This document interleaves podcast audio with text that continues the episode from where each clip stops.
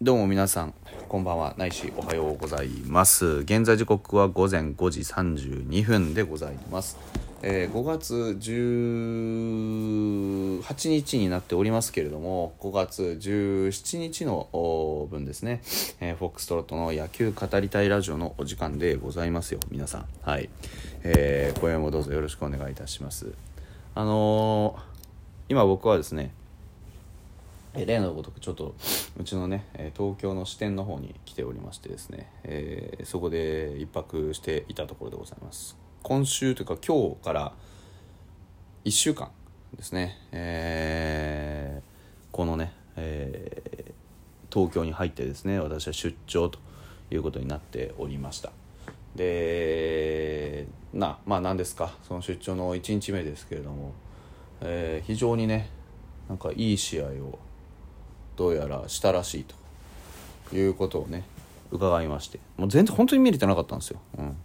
なんか噂は完封したらしいですね。実に5年ぶりだとかいう話。あの本当に今年の噂っていうのが安定感がなくってで球投げていてもバラバラでしたし三振もうまく取れなくてあくび出てしまいました。すいません。えー失礼いたしましたでねまあ何が問題なのかっていうとやっぱり脱力投法。こうなんか力の入らないフォーム、うん、がもう全くもって彼の邪魔にしかなっていなかったというふうにまあ思っているんですけど。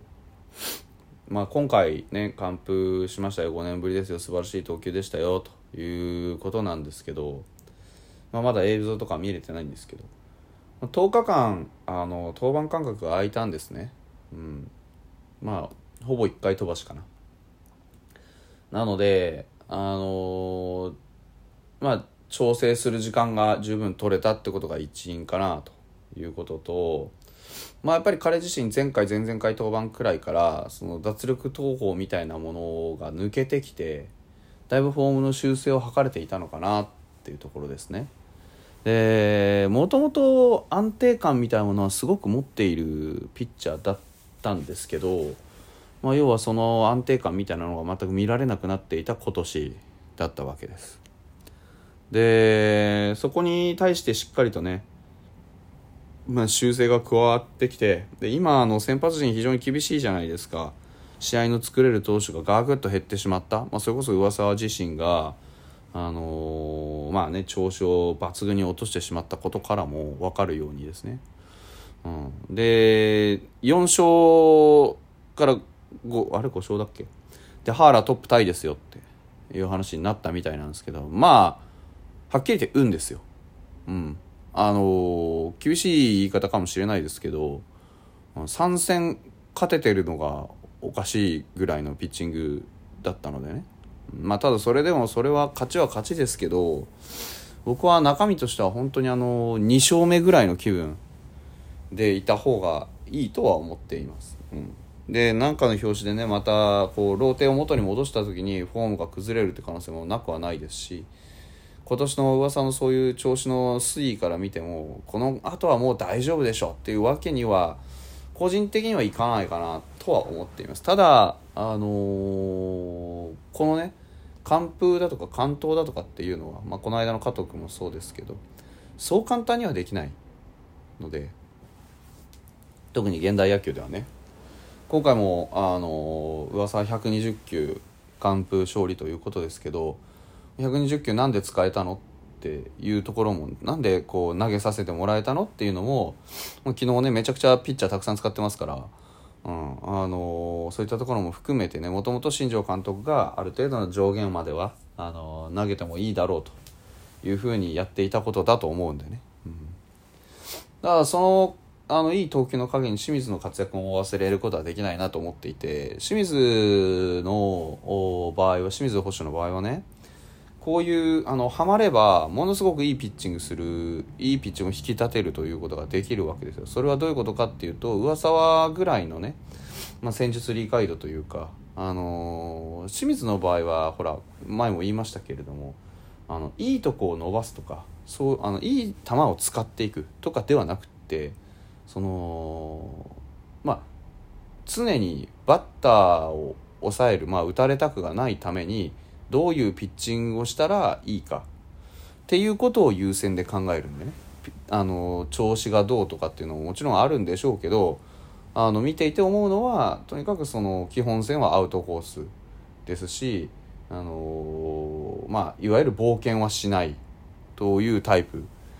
かなと。いうふうにはね基本線はですよ。もちろん冒険を全くしないとか、うん、絶対にしないとかそういうことは言ってないですけど。なのでそういうことを考えていくとまあ今回のね、えー、噂の完封劇っていうのは、まあ、清水がしっかりとリードしてくれたおかげでもあるのでね、うん、これは本当に手放しで褒めたたえたいというふうに思います。あのよく頑張ったと思います。打点も上げましたしバッターとしてもきちんと結果を残しました。アリエル・マルティネスもそうですけれども打で貢献貢献ができれば必ず出番をやっていきます。清水雄志の場合はあのこの攻守にわたる活躍っていうのを結局することができるのは分かりきってるんですよ。これまでも何度も見てきました。あのどうやったらあそれをねあの安定的にパフォーマンスとして出せるかっていうのが清水雄志のそのいわゆる課題というか伸びしろなわけでね。できるんですよ。これぐらいのことはできるんです彼は。何にもあのおかしくないというかこれできてもね。何にもおかしくないので。むしろこれができてなんぼというかできて当たり前というかが清水雄志なのでですから本当にあの何ていうんですねやっぱり清水が正捕手を狙うのであれば今日のようなしっかりとしたピッチャーとのコミュニケーションそしてあのねやはりこう抑えていくっていう結果もちろんピッチャーのいいところを使いながらですよね。そしてバットで結果を残すということがあればこのねあの今日みたいな完封劇だけじゃなくてね、まあ、78割でいいんですよ。別に3点取られたって構わないからあの初回の3イニングだけは絶対抑えるぞとかそういうあのメリハリの効いたピッチングにできればね、うん、今日はあの8回もそうでしたけど要所要所で三振を取ってイニング終わってたことが多かったんですすごく。ですからそういうところがねまさに試合の流れを作り出したんじゃないかなというふうに思います。ランナーを背負っても三振でしっかりとアウトを稼げる。うん。うちのピッチャーはさ、あの、能動的に三振を取るっていうことに対して、まあ、かなりえー、意識が低いんですよ。うん、三振が取れる場面でしっかりと三振の取れる球を投げきれるかどうかっていったところで非常に課題があったわけですね。そういう意味では噂は昨日フォーク非常に切れてましたしストレートもねあの落差が出るフォークとの、ね、落差が出るところにきちんと投げ切れていたからこそ三振は取れましたし。うん、だから本当に本来であれば噂には初回というかその最初からこういうピッチングをしてうん欲しかったなっていうのが一番挙げられますね。うんなんで最多勝争いしてるのかっていうのは本当にあのー、僕はあまり納得はいってないです本当にあの皆さんも見て分かったと思うんですよ。あのー、たまたま勝った試合ってあるでしょ。うん、それが悪いって言ってるわけじゃないんですよ。うん、ただやっぱり数字だけ見てるとそうなっちゃうんだなってことです。実態として。うん、なのでね、あのー、そこは本当にこうまあ、うん、僕はさっぴいて考えたいところだと思いますけどね7個も8個もフォアボール出してあの勝った試合なんか勝ち試合のうちにカウントしていいのかぐらいの気分でいるんですけどまあそこはねとはいえ勝ったことは事実ですから、うんまあ、そういう噛み合わせの運もありますわね。で、まあ、集中打のシーンも非常に見事でしたよね。あのー、江越のフォアボールなんかが非常によくつなぎとして機能していましたし、ヒットがね、出た選手たちも、あのー、なんでしょう、めちゃくちゃたくさんのヒットを打たなくても、その回、そのイニングだけ、なんとか集中しきって1本出してくれるだけでも十分役に立つわけじゃないですか。下位打線がしっかり打ってくれたおかげでね、上位打線に回って点が取れてるわけですから、本当に素晴らしかったなと思う反面、ワンアウト、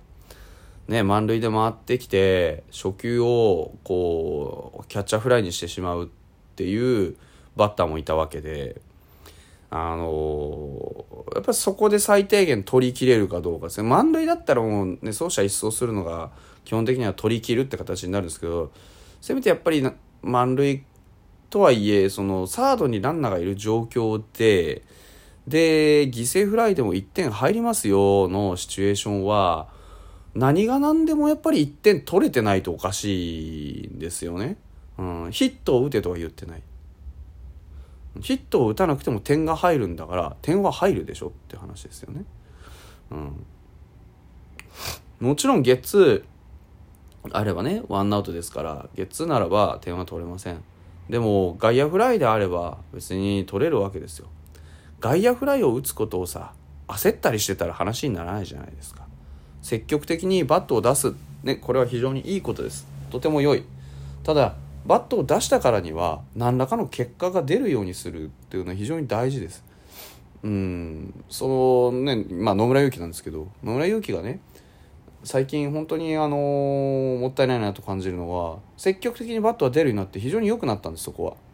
とても良くなったんですけどあの結果ですねすごく何て言うんでしょう淡白というかねうん。大体フライ上げてるでしょ。そう。だから逆に言うとその大体フライ上げてるんだから今回もフライ上げればいいものをよりによってキャッチャーフライになってしまうあたりなんかこう1個足りないんでしょうね。うん。打点チャンスでこういう仕事ができないっていうのももったいないな。彼自身のためにもったいないなと思いますけどね。まあ、何せよあの噂加藤というところで復調してきましたから、まあ、あのようやくローテーションがまともに回せるようになるかなというところ。ですね、えー、今日は伊藤君があ投げることになっておりますけれどもね伊藤君にもしっかりと復調を期待したいところです。ゼロに抑えりゃいいってもんじゃないんですけれどもねまずはあの締まったピッチングを要所を抑えたねメリハリの効いたピッチングを期待したいなというところでございます。それではまた明日。